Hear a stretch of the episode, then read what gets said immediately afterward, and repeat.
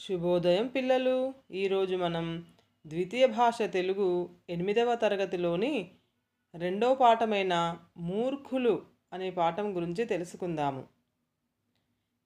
ఈ పాఠం కథ అనే ప్రక్రియకు చెందినది.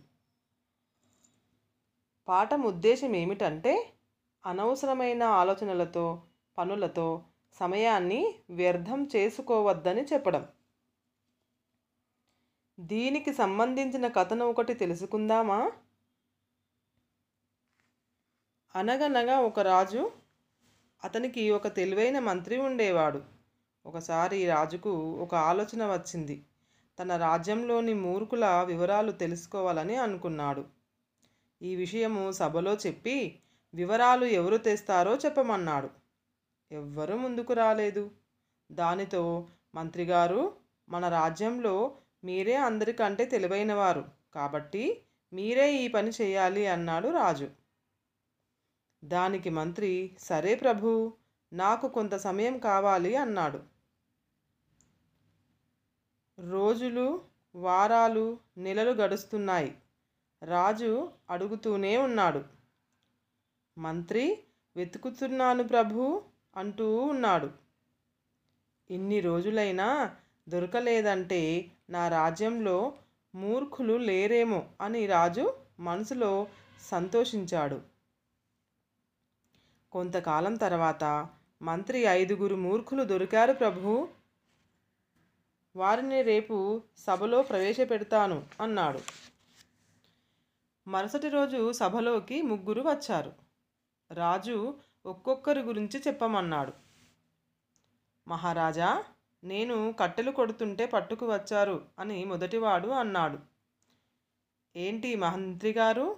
అని అడిగాడు రాజు. అవును ప్రభు తాను కూర్చున్న కొమ్మను తానే నరుకుతున్నాడు అన్నాడు మంత్రి. నువ్వు? అన్నాడు రాజు రెండోవాడిని.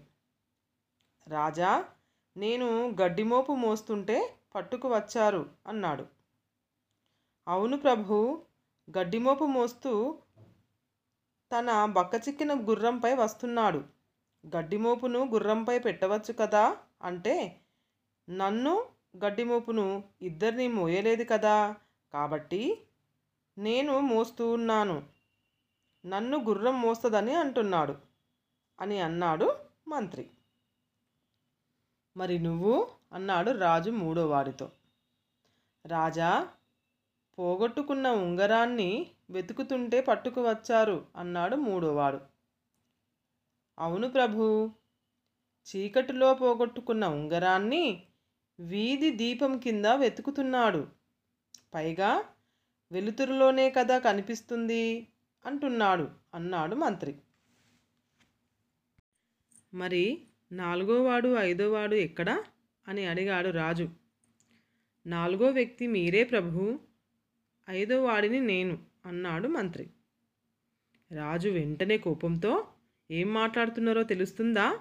అని గద్దించాడు. ఎన్నో ముఖ్యమైన పనులు విడిచిపెట్టి మూర్ఖులను ఏరి తీసుకొని రమ్మనడం మూర్ఖత్వమే కదా మహారాజా? అని మంత్రి అన్నాడు. సరే మరి నీవు? అని ప్రశ్నించాడు రాజు. సరైన సలహాలు ఇవ్వాల్సిన మంత్రిని నేను ఈ పని కోసం ఆరు నెలలు సమయం వృధా చేయడం తెలివి తొక్క పనే కదా. అందుకే అందరికంటే పెద్ద మూర్ఖుడిని నేనే అన్నాడు మంత్రి. నిజాన్ని నిర్భయంగా వివరించినందుకు మంత్రిని రాజుగారు అభినందించాడు. పిల్లలు అర్థమైంది కదా? అందుకే అనవసరమైన పనులతో సమయాన్ని వృధా చేయకూడదు.